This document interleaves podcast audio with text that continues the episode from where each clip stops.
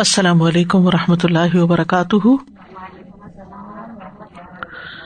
نحمد ونسلی علی رسول کریم بعد، فاعوذ باللہ من الشیطان الرجیم، بسم اللہ الرحمٰن الرحیم۔ ربش رحلی صدری ویسر علی عمری وحل العقدم السانی یفق قولی۔ صورت النساء، آیت نمبر ففٹی ایٹ سے شروع کریں گے۔ حقكم أن تودوا الأمانات إلى أهلها وإذا حكمتم بين الناس أن تحكموا بالعدل إن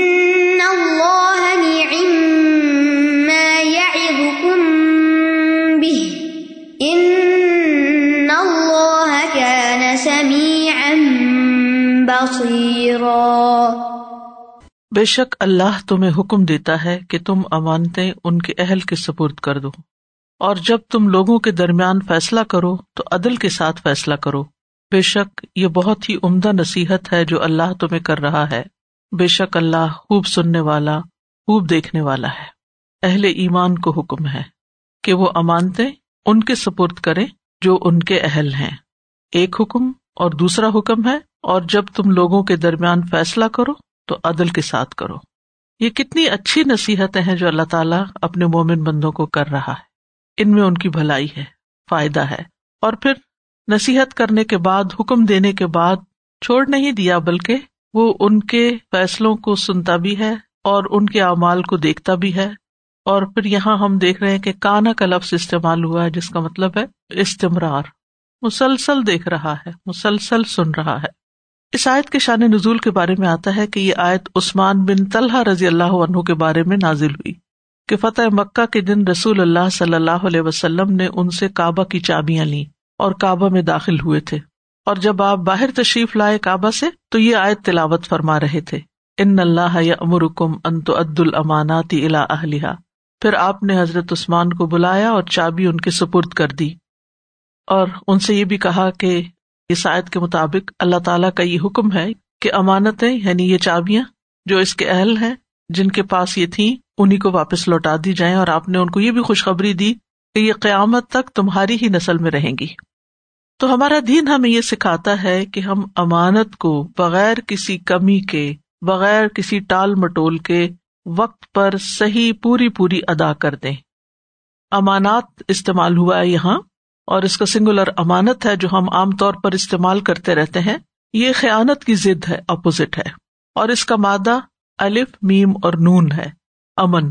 اور امن دل کے سکون پر دلالت کرتا ہے۔ رج امنتن ایسے شخص کو کہتے ہیں جس سے لوگوں کو امن ہو، اور اس کے فساد سے لوگوں کو خوف نہ ہو۔ اور امن امین کی جمع ہے، اور امین محافظ کو کہتے ہیں۔ تو امانت کا اصطلاحی معنی کیا ہے؟ ہر وہ حق جس کا ادا کرنا، ہر وہ حق جس کا ادا کرنا اور جس کی حفاظت کرنا آپ پر لازم ہے۔ یعنی دوسرے کا حق جو آپ کے پاس ہے، اس کی حفاظت بھی کرنا اور جب وہ آپ کو اس کو دینے کا مطالبہ کرے، تو اس کو پورا کر دینا۔ تو ہر وہ چیز جس پر انسان کو امین بنایا جائے، اس کے انتظام کی ذمہ داری اس کے سپرد کی جائے، چاہے وہ قول ہو یا عمل ہو یا کوئی سامان ہو۔ وہ سب امانتے ہوتی ہیں۔ یعنی امانتے صرف چیزوں کا نام نہیں ہے باتیں بھی امانت ہوتی ہیں۔ کچھ کام بھی امانت ہے اور سامان بھی امانت ہوتا ہے، جیسے مال یا اور چیزیں وغیرہ۔ تو ہر وہ چیز جس پر انسان کو امین بنا دیا جائے اور اس کے انتظام کی ذمہ داری اس کے سپرد کی جائے۔ تو امانت کی حفاظت میں انسان کا تین طرح سے معاملہ ہے۔ یا تو انسان کا معاملہ اس کے رب کے ساتھ ہوتا ہے، یا باقی تمام بندوں کے ساتھ، یا اس کے خود اپنے ہی ساتھ۔ تو ان تینوں طرح کی امانتوں کی حفاظت کرنا ضروری ہے۔ جہاں تک پہلی قسم ہے کہ رب کے ساتھ امانت کی حفاظت کا تعلق، تو اس میں سب سے بڑی امانت توحید کی ہے۔ سورت الحضاب میں آتا ہے انا ارد نل امانت السماوات ول ارد ول جبالی و ابئی نہ یا ملنا و اشفق نہ منہا و ہم الحل انسان ان نہ ظلم جہولا بے شک ہم نے امانت کو یعنی اس توحید کی دعوت کو آسمانوں اور زمین اور پہاڑوں کے سامنے پیش کیا تو انہوں نے اسے اٹھانے سے انکار کر دیا کہ اس کی امپلیکیشن یا اس کے تقاضے بہت سے ہیں اور وہ اس سے ڈر گئے اور انسان نے اسے اٹھا لیا۔ بلا شبہ وہ ہمیشہ سے بہت ظالم اور جاہل ہے۔ دوسری قسم کی امانتیں ہوتی ہیں جن کا تعلق لوگوں کے ساتھ ہوتا ہے۔ تو اس میں ان کی امانتیں ان کو واپس لوٹانا ضروری ہوتی ہے جس کا اس آیت سے تعلق ہے، خاص طور پر جس پس منظر میں یہ آیت نازل ہوئی۔ اس میں مال میں، تول میں کمی نہ کرنا بھی شامل ہے۔ لوگوں کے ایبوں کی حفاظت کرنا بھی شامل ہے۔ بیوی کا اپنے شوہر کی امانت کی حفاظت کرنا بھی شامل ہے۔ اس کے رازوں کی حفاظت، اپنی شرم گاہ کی حفاظت۔ تو یہ ساری چیزیں امانتوں میں آتی ہیں۔ پھر اسی طرح اپنی ذات کے ساتھ امانت کیا ہے کہ انسان اپنے ساتھ خیر خواہی کرے کہ وہی کام کرے، وہی چیز اپنے لیے منتخب کرے جو دین اور دنیا میں اس کے لیے نفے کا باعث ہو۔ صرف اپنی خواہش کی بنیاد پر یا غصے کی وجہ سے وہ کام نہ کرے کہ جس سے اس کی دنیا آخرت کا نقصان ہو۔ تو عمومی الفاظ میں انسان کے پاس جو کچھ ہے، وہ ایک طرح سے امانت ہمارا جسم بھی ہمارے پاس امانت ہے۔ تو ہمیں اس میں اپنی مرضی کرنے کی اجازت نہیں ہے۔ یا ہم اپنی مرضی سے اپنی کوئی چیز نکال کے کسی کو دے دیں، یا اپنی مرضی سے اپنی شکل تبدیل کر لیں۔ تو یہ بھی اللہ یہ کہ کوئی جسم میں نقصان ہو تو اس کی اصلاح ہماری ذمہ داری ہے، وہ بھی امانت۔ یعنی اگر ہم بیمار ہیں تو ہمیں علاج کرانا چاہیے، یہ بھی ہم پر ایک ذمہ داری عائد ہوتی ہے۔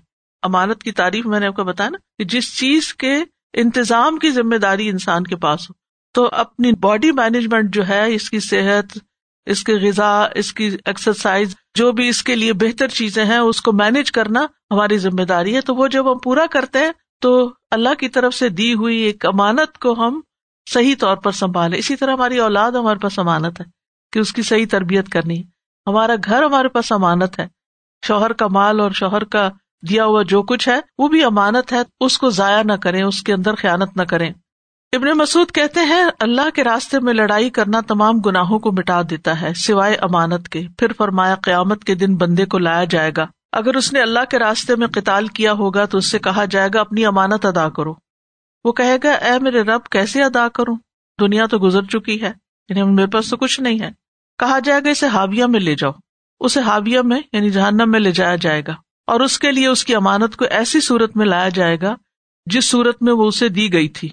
وہ اسے دیکھے گا اور پہچان لے گا، اور اس کے پیچھے پیچھے جائے گا اور اسے پا کر کندھوں پر لاد لے گا۔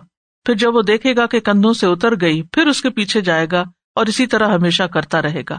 یعنی جیسے قرض کا گناہ شہید سے معاف نہیں نا؟ تو اسی طرح اگر کسی کی امانت اس کے پاس تھی اور اس نے پی سبھی اللہ جنگ بھی کی، مارا بھی گیا اور امانت ادا نہیں کی تو وہ اس کو لوٹانی ہوگی۔ وہاں یعنی اس کی سزا یہ بتائی گئی۔ پھر فرمایا، نماز امانت ہے۔ نماز کیا؟ امانت ہے۔ تو کیسے وہ ادا کرنی چاہیے؟ اس کے رکو سجدے، اس کے سارے ارکان ہیں، ان کو پوری طرح صحیح طرح ادا کیا جائے۔ فرمایا وزو امانت ہے۔ کیا امانت ہے اس میں؟ کہ خیالت نہ کی جائے، کہ کوئی جگہ جو دھونے کی ہے، اس کو خشک نہ چھوڑا جائے۔ وزن امانت ہے۔ یعنی کسی کو ناپ تول کے کچھ دو تو، اس میں خیالت نہیں ہونی چاہیے، ڈنڈی نہیں مارنی چاہیے۔ ناپ امانت ہے یعنی کوئی چیز ناپ کے تول کے دے رہے ہو تو کم نہ دو۔ آپ نے بہت سی چیزیں گنوائی اور ان سب سے سخت وہ امانتے جو سونپی گئی ہیں یعنی جو کسی نے ہمیں دی اور وہ ہم نے لوٹانی ہے۔ پھر آپ نے یہ بھی بتایا کہ امانت اور خیانت اکٹھے نہیں ہو سکتے۔ رسول اللہ صلی اللہ علیہ وسلم نے فرمایا کسی آدمی کے دل میں ایمان اور کفر جمع نہیں ہو سکتے اور نہ ہی جھوٹ اور سچ اکٹھے ہو سکتے ہیں۔ اور نہ ہی خیانت اور امانت اکٹھے ہو سکتے ہیں۔ امانت کی حفاظت اللہ اور اس کے رسول کی محبت پانے کا ذریعہ ہے۔ رسول اللہ صلی اللہ علیہ وسلم نے فرمایا، اگر تم پسند کرتے ہو کہ اللہ اور اس کا رسول تم سے محبت کرے، اور ہم میں سے کون پسند نہیں کرتا؟ ہم سبھی چاہتے ہیں۔ فرمایا، تین عادتوں پر محافظت کرو۔ تین عادتیں اپنے اندر پیدا کر لو۔ نمبر ایک، سچی بات۔ نمبر دو، امانت کی ادائیگی۔ اور نمبر تین، اچھی ہمسائیگی۔ ہمسایوں کا خیال رکھو۔ اور امانت ادا کرنے والے کے لیے جنت کی ضمانت ہے۔ عبادہ بن سامد کی روایت سے آتا ہے کہ رسول اللہ صلی اللہ علیہ وسلم نے فرمایا، مجھے اپنی طرف سے چھ چیزوں کی ضمانت دو، میں تمہیں جنت کی ضمانت دیتا ہوں۔ بات کرو تو سچ بولو، وعدہ کرو تو پورا کرو۔ امین بنائے جاؤ تو امانت کا حق ادا کرو۔ اپنی شرم گاہوں کی حفاظت کرو، اپنی نظروں کو بچاؤ اور اپنے ہاتھوں کو روک لو۔ تو ایک مومن کے لیے امانت کا ادا کرنا ضروری ہے۔ اس کے برعکس منافق کی صفات میں سے ہے کہ وہ امانت میں خیانت کرتا ہے اور جس کے اندر چار چیزیں وہ پکا منافق ہے کہ امانت دی جائے تو خیانت کرے، بات کرے تو جھوٹ بولے، وعدہ کرے تو وعدہ خلافی کرے، اور جھگڑا کرے تو گالی گلوچ کرے بد زبانی کرے۔ تو ہمیں ہر صورت میں اس بات کو میک شور کرنا چاہیے کہ جو امانتے ہمارے سپرد ہیں، انہیں ہم پوری طرح ادا کر دیں۔ یوسف بن ماہک مکی کہتے ہیں کہ ایک آدمی کئی یتیموں کا سرپرست تھا۔ میں اس کا خرچ لکھا کرتا تھا یعنی اس کے پاس کاتب منشی تھا۔ ان یتیموں نے اسے ہزار درہم کا مغالتا دیا، جو اس نے ان کو ادا کر دیا۔ پھر میں نے ان کے مال میں دگنا پایا یعنی یتیموں کے۔ میں نے اس سے کہا، وہ ہزار جو انہوں نے آپ سے مغالطے کے ساتھ لیے ہیں، نکال لوں۔ اس نے کہا، نہیں۔ مجھے میرے والد نے بتایا کہ انہوں نے رسول اللہ صلی اللہ علیہ وسلم کو فرماتے ہوئے سنا کہ جو تمہارے پاس امانت رکھوائے، اس کی امانت ادا کرو، اور جو تم سے خیانت کرے، اس کے ساتھ تم خیانت نہ کرو۔ یعنی اگر تمہیں کسی نے دھوکا دیا، تم اس کو دھوکا نہ دو۔ اور پھر یہ کہ عہدے بھی امانت ہوتے ہیں۔ کسی کو ذمہ داری سپرد کرنا یہ بھی امانت ہوتی۔ یعنی جب آپ کسی کو کوئی ریسپانسبلٹی دیتے ہیں، تو ریسپانسبلٹی بھی امانت ہوتی ہے۔ اس کو بھی پراپر طریقے سے ادا کرنا چاہیے۔ اور دیتے وقت دیکھنا چاہیے کہ جس کو کوئی ذمہ داری دی جا رہی ہے، وہ غریب اس کو نبھانے کے بھی قابل ہے یا نہیں۔ یہ دینے والے کی ذمہ داری بنتی ہے۔ اور یہاں اس آیت میں خاص طور پر یعنی اس کو امین بناؤ جو اس قابل ہے۔ جیسے اس صورت کے شروع میں پڑ چکے نا، لا تو صفحا ام بالکم بے وقوفوں کو اپنے مال مت دو۔ اسی طرح جو شخص نہ وعدے کا پابند ہے، آپ نے آزمایا ہوا ہے، کام صحیح کرتا نہیں، اور پھر آپ اس کو دوبارہ وہی کام دے دیتے ہیں۔ تو آزمائے ہوئے کو نہیں آزمانا چاہیے۔ جس سے آپ کو ہاتھ لگ چکے ہوں، جس نے آپ کو دھوکا دیا ہو، تو پھر آپ اس کے ساتھ محتاط رہیں۔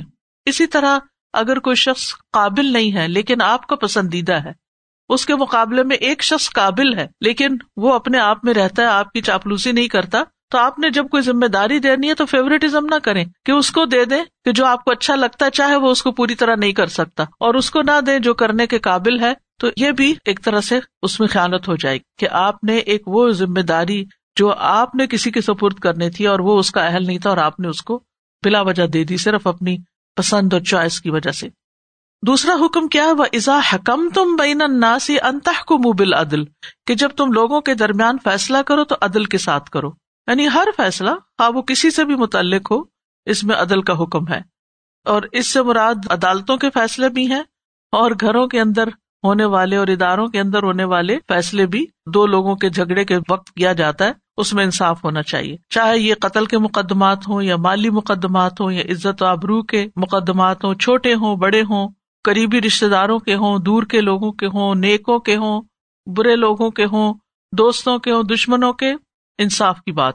اور عدل کیا ہوتا ہے کہ ہر صاحب حق کو اس کا حق دینا، نہ کہ کسی چیز کو برابر میں تقسیم کرنا۔ مساوات اور عدل میں فرق ہے۔ مساوات یہ ہوتی ہے کہ سب میں برابری کرنا، سب کو ایک جیسی چیز دینا۔ جیسے اولاد کو آپ دیتے ہیں، تو اس میں مساوات ہونی چاہیے۔ کوئی کھانے کی چیز دے رہے ہیں، کوئی اور اس طرح کی ضرورت کی چیز۔ یعنی کہ ایک بچے کو کپڑے لے دیے اور دوسرے کو اگنور کر دیا۔ جو بچہ آپ کی بات مانتا ہے، اس کے اوپر اپنی زیادہ عنایتیں نشاور کی اور جو بات نہیں مانتا، سزا کے نام پر اس کے ساتھ زیادتی کیے رکھی، تو یہ نہیں ہونی چاہیے۔ حدیث میں آتا ہے، سب وہ بینا اولاد کم فل آتی گفٹ دیتے ہوئے اپنی اولاد میں برابری کرو۔ یہ جو لڑکے اور لڑکی کا فرق ہے نا، یہ مرنے کے بعد ہے، ترکے میں ہے۔ زندگی میں آپ برابر کا دیں گے۔ اللہ یہ کہ اگر کوئی اولاد ضرورت مند ہے، اگر ضرورت مند ہے اولاد اور آپ کو نظر آ رہا ہے کہ یہ غریب ہے، مثلاً اپنے بچوں کی فیس نہیں دے سکتی اور دوسرا خوب کماتا ہے، وہ اپنے علاوہ دوسروں پہ بھی خرچ کر سکتا ہے۔ تو اب آپ یہ نہیں کریں گے کہ ایک بچے کو دیا تو لازمن دوسرے کو دیں اس کے پاس آلریڈی ہے، آپ یہاں صرف اولاد ہونے کی وجہ سے نہیں دے رہے، آپ یہاں ضرورت کی وجہ سے دے رہے ہیں۔ جیسے کسی باہر کے ضرورت مند کو دیتے ہیں تو اس سے پہلے گھر کے ضرورت مند پر خرچ کریں۔ تو یہاں پھر وہ بات نہیں ہوتی، لیکن تحائف میں گفٹ میں یعنی ویسے کوئی چیز دینے میں۔ اس لیے ان دو چیزوں میں بھی فرق ہو۔ یعنی بازو کا جب ہم اولاد کے درمیان مساوات کا پڑھتے ہیں، تو ہم ایک بچے کو کچھ دیتے ہیں تو کہتے ہیں، اب لازم ہو گیا دوسرے کو دینا۔ ایک کو دیا تھا، اس کی مجبوری کی وجہ سے۔ مثلا اس کو کوئی کام کرنا تھا، کاروبار کے لیے کچھ قرضہ دیا آپ نے، یا ویسے ہی آپ نے اس کی مدد کر دی۔ تو یہ الگ چیز ہے۔ تو ہر ایک کے ساتھ ہمیں عدل کرنا چاہیے، چاہے اپنی ذات کے خلاف ہی بات کیوں نہ جاتی ہو۔ قرآن مجید میں آتا ہے، یا الدین امن کن قوامین بالقسط شہدا اللہ ولو اللہ انفسکم اول والدین ول اقربین یقن غنی او فقیرن فلاح اولا بہما۔ فلا تب الحوا انتا دلو و ان تلو او توردو فن اللہ کا نب ماتا ملون خبیرہ اے لوگ جو ایمان لائے ہو، انصاف پر پوری طرح قائم رہنے والے، اللہ کے لیے شہادت دینے والے بن جاؤ، خواہ تمہاری ذاتوں یا والدین اور زیادہ قرابت والوں کے خلاف ہو۔ اگر کوئی غنی ہے یا فقیر تو اللہ ان دونوں پر زیادہ حق رکھنے والا ہے۔ بس اس میں خواہش کی پیروی نہ کرو کہ عدل کرو۔ اور اگر تم زبان کو پیچ دو یا پہلو بچاؤ تو بے شک اللہ اس سے جو تم کرتے ہو ہمیشہ سے پوری طرح باخبر ہے۔ عدل کرنے والوں کی حدیث میں بہت فضیلت بھی آئی ہے۔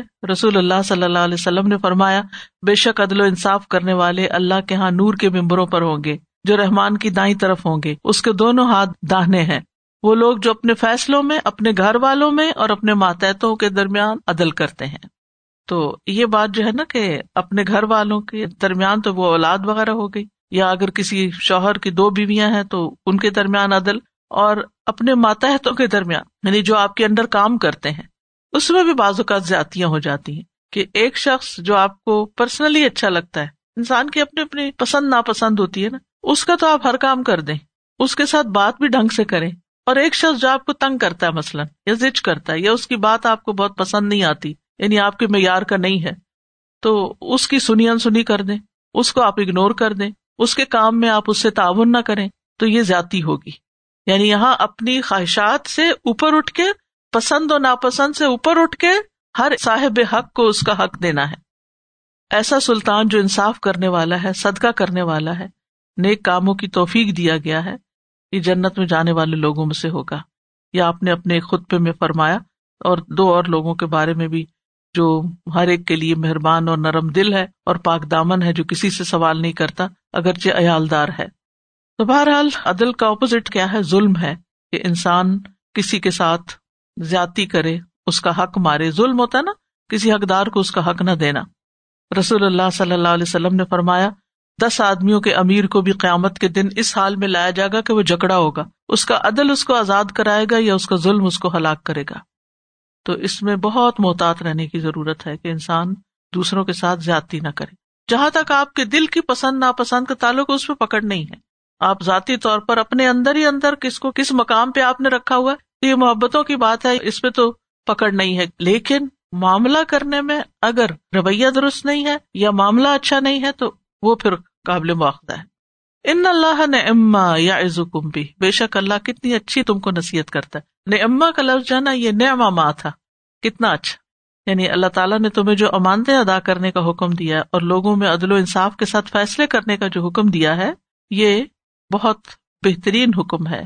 اگر لوگ اس پر عمل کریں، تو ہمارے معاشرے کے اندر کتنی خوشحالی ہو۔ یہ شکایتیں اور لڑائیاں اور جھگڑے اور ناراضگیاں، یہ بہت کم رہ جائیں۔ اللہ کے شیطان کے ڈالے ہوئے بسوسوں کی وجہ سے۔ ورنہ اگر آپ ہر ایک کو امپورٹینس دیں، تو یہ ہو نہیں سکتا کہ پھر خواہ لوگ آپ کے ساتھ بدگمانی کریں۔ ان اللہ کا نہ سمیم بصیرا، بے شک اللہ خوب سننے والا، خوب دیکھنے والا ہے۔ کیونکہ جس شخص کے دل میں یہ بات رہے نا کہ اللہ تعالیٰ میری ہر بات سن رہا ہے، تو وہ تو چپ کے بھی کسی کے خلاف بات نہیں کرے گا۔ اور جو یہ یاد رکھے کہ اللہ اس کے اعمال کو دیکھتا ہے تو پھر وہ اپنے اعمال کو بھی درست کرے گا، بات میں بھی محتاط رہے گا، جھوٹ نہیں بولے گا، کمی کو تاہی نہیں کرے گا۔ کیونکہ جب ہمیں ذرا بھی پتا ہوتا ہے نا، کوئی سن رہا ہے ہماری بات، تو ہم کتنے کانشیس ہو جاتے ہیں۔ جس کو یہ یاد رہے کہ اللہ تعالیٰ سنتا ہے، تو سوچیے پھر اس کا کیا عالم ہوگا۔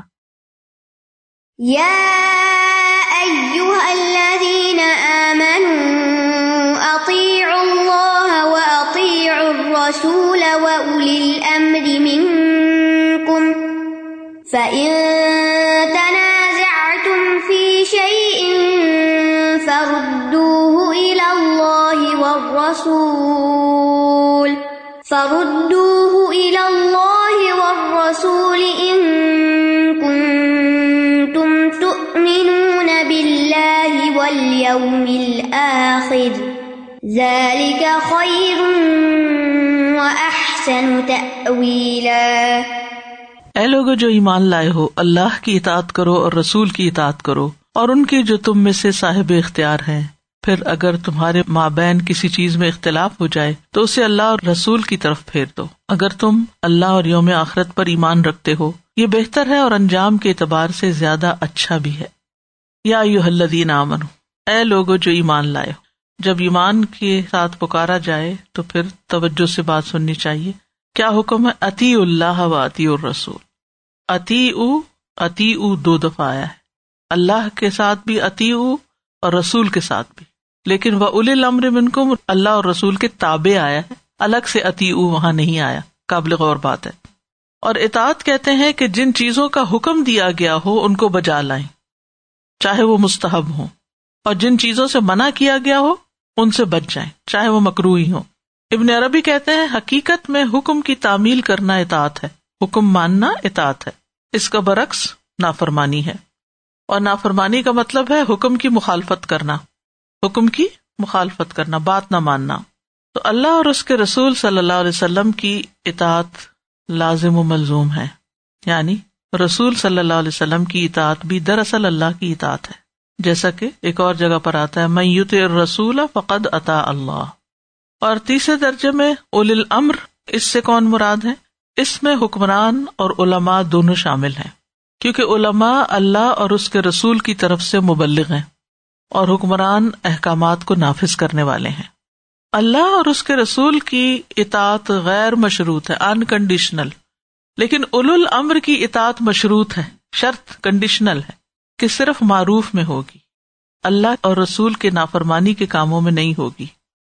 اگر وہ ایسا حکم دیں جو دین کی تعلیمات کے مخالف ہو، تو پھر سما و اطاعت واجب نہیں ہوگی۔ اور اول الامر کی اطاعت کا حکم کیوں دیا گیا؟ کیونکہ اگر ان کی اطاعت نہ کی جائے، ان کی بات نہ مانی جائے، تو پھر امت کے اندر جو مل جل کے لوگ کام کرنے والے ہیں، ان کے اندر ایک اضطراب اور فساد کی کیفیت پیدا ہو جائے گی۔ امیر جیسا بھی ہو، اس کی اطاعت کرنا لازم ہے۔ خطب حجت الوداع میں آپ صلی اللہ علیہ وسلم نے فرمایا اے لوگو، اللہ سے ڈرو، اور اگر کان کٹا ہوا حبشی غلام بھی تمہارا حاکم بنا دیا جائے، تو اس کی بات سنو اور اس کی اطاعت کرو۔ جب تک وہ تمہارے لیے کتاب اللہ کو قائم کرے یعنی اللہ کی کتاب کے مطابق تمہیں حکم دے۔ امیر اگرچہ ظلم بھی کرے، پھر بھی اس کی بات ماننی چاہیے۔ نبی صلی اللہ علیہ وسلم نے فرمایا، امیر کی بات سنو اور اطاعت کرو۔ اگرچہ وہ تمہاری پیٹ پہ کوڑے برسائے اور تمہارا مال لے لے۔ یعنی تم بہانا نہیں بنا سکتے۔ اگر اس نے ایک صحیح بات کی ہے تو اس کی بات ماننی ہوگی۔ اور یہاں ہر جگہ پر یہ یاد رکھیے کہ اللہ کی نافرمانی میں اطاعت نہیں وہ مشہور واقعہ آتا ہے نا، حضرت علی رضی اللہ عنہ نے روایت کیا ہے کہ نبی صلی اللہ علیہ وسلم نے ایک دستہ بھیجا اور اس پر انصار کے ایک شخص کو امیر بنایا اور لوگوں کو حکم دیا کہ ان کی اطاعت کرے پھر کوئی بات ہوئی تو جو اس فوج کا امیر تھا، اسے غصہ آ گیا اور کہنے لگا کہ کیا نبی صلی اللہ علیہ وسلم نے تمہیں میری اطاعت کا حکم نہیں دیا؟ لوگوں نے کہا، ضرور دیا تو اس پر انہوں نے کہا کہ میں تمہیں حکم دیتا ہوں کہ لکڑیاں جمع کرو اور اس سے آگ جلاؤ اور اس میں کود پڑو۔ لوگوں نے لکڑیاں جمع کی اور آگ جلائی۔ جب کودنا چاہا تو ایک دوسرے کو دیکھنے لگے۔ اور ان میں سے باز نے کہا کہ ہم نے نبی صلی اللہ علیہ وسلم کی پرما برداری آگ سے بچنے کے لیے کی تھی۔ پھر کیا ہم خود ہی اس میں داخل ہو جائیں؟ تو اب یہ بات چیت چل رہی تھی کہ آگ ٹھنڈی ہو گئی اور امیر کا غصہ بھی ٹھنڈا ہو گیا۔ پھر یہ بات نبی صلی اللہ علیہ وسلم کے سامنے رکھی گئی۔ تو آپ نے فرمایا، اگر یہ لوگ اس آگ میں کود پڑتے تو کبھی اس سے نہ نکل سکتے۔ تو خودکشی ہو جاتی۔ اطاعت صرف معروف میں ہے۔ امیر اگر اچھی بات کا حکم دے رہا ہے تو اس وقت۔ اور پھر یہ ہے کہ ایک تو امیر وہ ہے نا جو کسی ملک کا حاکم ہوتا ہے۔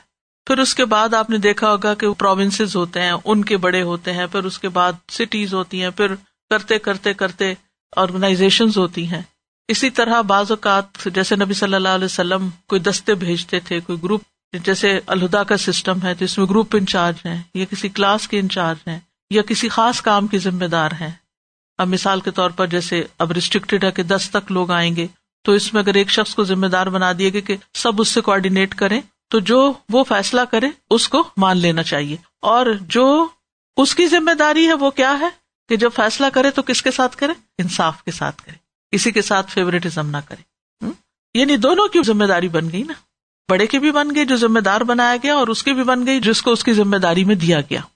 اس سے آپ دیکھیں کہ انسان جب کسی کی درمیان فیصلہ سمجھ کے کرتا ہے چاہے اپنی مرضی نہ بھی ہو، یہ اللہ کا حکم ہے۔ مجھے عدل کرنا ہے، تو میں عدل کے ساتھ کروں گا۔ اچھا جو ماننے والا وہ کیا کہتا ہے؟ یہ اللہ کا حکم ہے کہ مجھے اپنے امیر کی بات سننی ہے، تو میں اس کی بات سنوں گا۔ اسی لیے ہم دیکھتے ہیں کہ نبی صلی اللہ علیہ وسلم نے بعض اوقات بالکل ینگ لوگوں کو بھی امیر بنایا۔ یعنی امیر کوئی بھی ہو سکتا ہے۔ جس کو ذمہ داری دے دی جائے، کسی بھی کام کی، چھوٹے کام کی یا بڑے کام کی۔ جیسے اسامہ بن زید تھے۔ ایک روایت میں تو پندرہ سال کے تھے، ایک میں سترہ سال آتا ہے۔ تو نبی صلی اللہ علیہ وسلم نے ان کو ایک لشکر کا کمانڈر بنا کے بھیجا۔ اور ان کے پیچھے اس لشکر میں حضرت بکر بھی تھے، حضرت عمر بھی تھے۔ بڑے بڑے بزرگ صحابہ تھے۔ اور وہ لیڈ کر رہے تھے۔ اور انہیں کی بات ماننی تھی۔ خیر، وہ تو نبی صلی اللہ علیہ وسلم کی وفات ہوگی تو اس کو بلا لیا گیا اور پھر دوبارہ حضرت ابو بکر نے اس کو بھیجا۔ حضرت عمر نے کہا، بھی کہ حالات ایسے نہیں ہے اب نہ بھیجے اس لشکر کو۔ انہوں نے کہا کہ جس چیز کو نبی صلی اللہ علیہ وسلم نے فرما دیا، اب میں اس کو روکوں گا نہیں۔ تو انہوں نے انہیں کو امیر بنا کے لشکر روانہ کر دیا۔ تو بہرحال یہ ڈسپلن بھی ہمیں سکھایا گیا ہے کہ ہم اپنے اجتماعی معاملات کو اس طریقے سے حل کریں۔ ان تنازع تم فی شعی ان فردو اللہ و رسول پھر اگر تمہارے درمیان کوئی تنازع ہو جائے، اختلاف ہو جائے، لے دے ہو جائے تو پھر اللہ اور رسول کی طرف معاملے کو لوٹاؤ، دیکھو وہاں کیا حکم ملتا ہے کہ اس طرح کے معاملات میں کیا کرنا چاہیے، وہ کیا حکم دیتے ہیں؟ اللہ کی طرف لوٹانے کا مطلب کیا ہے؟ قرآن کی طرف لوٹانا۔ اور رسول صلی اللہ علیہ وسلم کی طرف لوٹانے کا مطلب ان کی زندگی میں جھگڑے ان کے پاس لے جانا اور ان کے بعد ان کی سنت کی روشنی میں فیصلہ کرنا۔ کیونکہ قرآن مجید میں ہی آتا ہے وملم یا کم بما انزل اللہ اور جو لوگ اللہ کے نازل کردہ احکام کے مطابق فیصلہ نہ کریں تو ایسے لوگ ظالم ہیں۔ تو گمراہی سے بچنے کے لیے، جھگڑوں اور فتنوں فساد سے بچنے کے لیے اللہ اور اس کے رسول کو تھامنا ضروری ہے۔ ان کن تم تو منون بلّہ ولیوم الآخر اگر تم واقعی ایمان رکھتے ہو اللہ پر اور آخرت کے دن پر، اگر تم اپنے آپ کو مومن کہتے ہو نا، تو پھر تمہیں اس طریقے کے مطابق چلنا ہوگا۔ یہ حقیقی ایمان کا تقاضا ہے۔ ورنہ زبانی کلامی ایمان تو پھر ہم کیا کرتے ہیں؟ جی ہم مسلمان ہیں، مومن ہیں۔ کہ کے اس کے بعد جب عملی زندگی کی بات آتی ہے، پریکٹیکل لائف آتی ہے، تو وہاں ہم کیا کرنے لگتے؟ کبھی اپنی خواہش، کبھی اپنی مرضی، کبھی اپنی انا، کبھی اپنی ضد، اس کے مطابق چلنا چاہتے ہیں۔ تو پھر لڑائیاں، جھگڑے، فتنے، فساد، بدگمانیاں کیوں نہ ہو پھر زندگی حرام کیوں نہ ہو؟ تو تین باتیں جس کے اندر ہوں گی، اس کو ایمان کی سویٹنیس نصیب ہو جائے گی، حلاوت نصیب ہو جائے گی کہ اللہ اور اس کا رسول ہر چیز سے زیادہ پیارے ہو جائیں۔ کسی سے محبت کرے، صرف اللہ کے لیے کرے۔ اور کفر میں دوبارہ لوٹنے کو اس طرح ناپسند کرے انسان کے جیسے وہ آگ میں پھینکے جانے کو ناپسند کرتا ہے۔ یعنی کفر کی طرف جانا ناپسند ہو، جیسے آگ کی طرف جانا ناپسند ہو۔ اور میں ذال کا خیر و احسن ویلا یہ زیادہ اچھا ہے اور انجام کے لحاظ سے زیادہ بہتر ہے۔ کیا چیز؟ اللہ اور اس کے رسول کی اطاعت کرنا۔ اللہ اور اس کے رسول کی اطاعت کی یہ جزا ہے۔ قرآن مجید میں آتا وہ عطی اللہ اور رسول اللہ اللہ کم ترحمون اللہ اور رسول کا حکم مانو تاکہ تم پہ رحم کیا جائے۔ وہ میت اللہ و رسول فقط فاض فوزن عظیمہ اور جو اللہ اور اس کے رسول کی فرما برداری کرے، تو یقیناً اس نے کامیابی حاصل کر لی، بہت بڑی کامیابی۔ ایسے شخص کے لیے جنت ہے۔ رسول اللہ صلی اللہ علیہ وسلم نے فرمایا، میری ساری امت جنت میں داخل ہوگی، سوائے ان کے جنہوں نے انکار کیا۔ صحابہ نے عرض کیا، یا رسول اللہ، انکار کون کرے گا؟ آپ نے فرمایا، جو میری اطاعت کرے گا، وہ جنت میں داخل ہوگا، اور جو میری نافرمانی کرے گا، اس نے انکار کیا۔ تو اس سے آپ اندازہ لگائیں کہ سنت کے انکار کی کہیں گنجائش رہ جاتی ہے، کیونکہ لوگ اپنی مرضی سے کہتے ہیں کہ ہمارے لیے قرآن ہی کافی ہے۔ نہیں، اللہ کا حکم ہے۔ کہ معاملات اللہ اور اس کے رسول کی طرف لوٹاؤ اور اس کے برعکس جو اللہ اور رسول کی مخالفت کرے، بات نہ مانے، تو یہ چیز ان کو فتنے میں مبتلا کر دے گی۔ فل یا حضر الدین یو خالفون ان امری ہی ان تسی بہم فتن تن او یوسی بہم اداب علیم جو لوگ رسول کے حکم کی مخالفت کرتے ہیں، انہیں اس بات سے ڈرنا چاہیے کہ وہ کسی مصیبت میں گرفتار نہ ہو جائیں یا انہیں کوئی دردناک عذاب نہ آ جائے۔ تو یاد رکھیے، نبی صلی اللہ علیہ وسلم کی مخالفت انسان کے لیے ذلت کا باعث ہے، فتنے کا باعث ہے، مصیبت کا باعث ہے، تکلیف کا باعث ہے، تو اس سے بچنا چاہیے۔